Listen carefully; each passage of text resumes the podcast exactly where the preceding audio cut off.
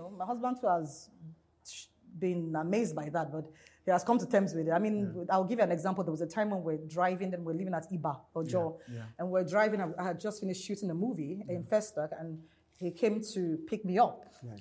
And so he was driving behind me. I was driving in front, and we're driving on that Festac road. Mm-hmm. And I remember um, just around that Festac first gate, between the first gate and second gate, they were, I don't know if they were trying to kill a guy or something like that. They caught him and they were, um, I just saw them, you know, holding a knife and everything. And I started shouting at my husband to stop, stop. It was dark. Mm. This was around 11 or so, or 12.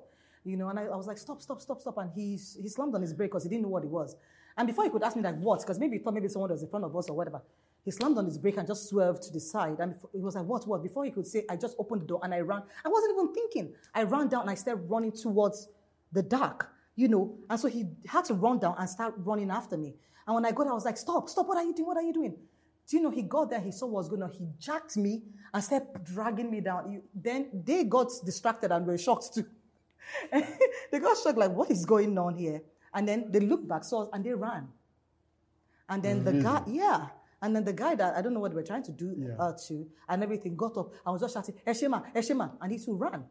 And my husband was confused, like, what the hell just happened? Yeah. I said, I don't know, but at least I'm, I, am sure I saved somebody's life. Yeah, That's all that matters. And, you know, anytime he remembers that, you know, anytime we have any altercation on me slowing down or anything, and he remembers that, he'll be like, every time I remember that, I realize that this is your destiny. So there's no mm. point trying to stop you. For you to run down in the middle of the night from my car mm. and run towards people with knives mm. without thinking twice, mm. I would only try to manage you. I can't mm. stop you. You can't stop.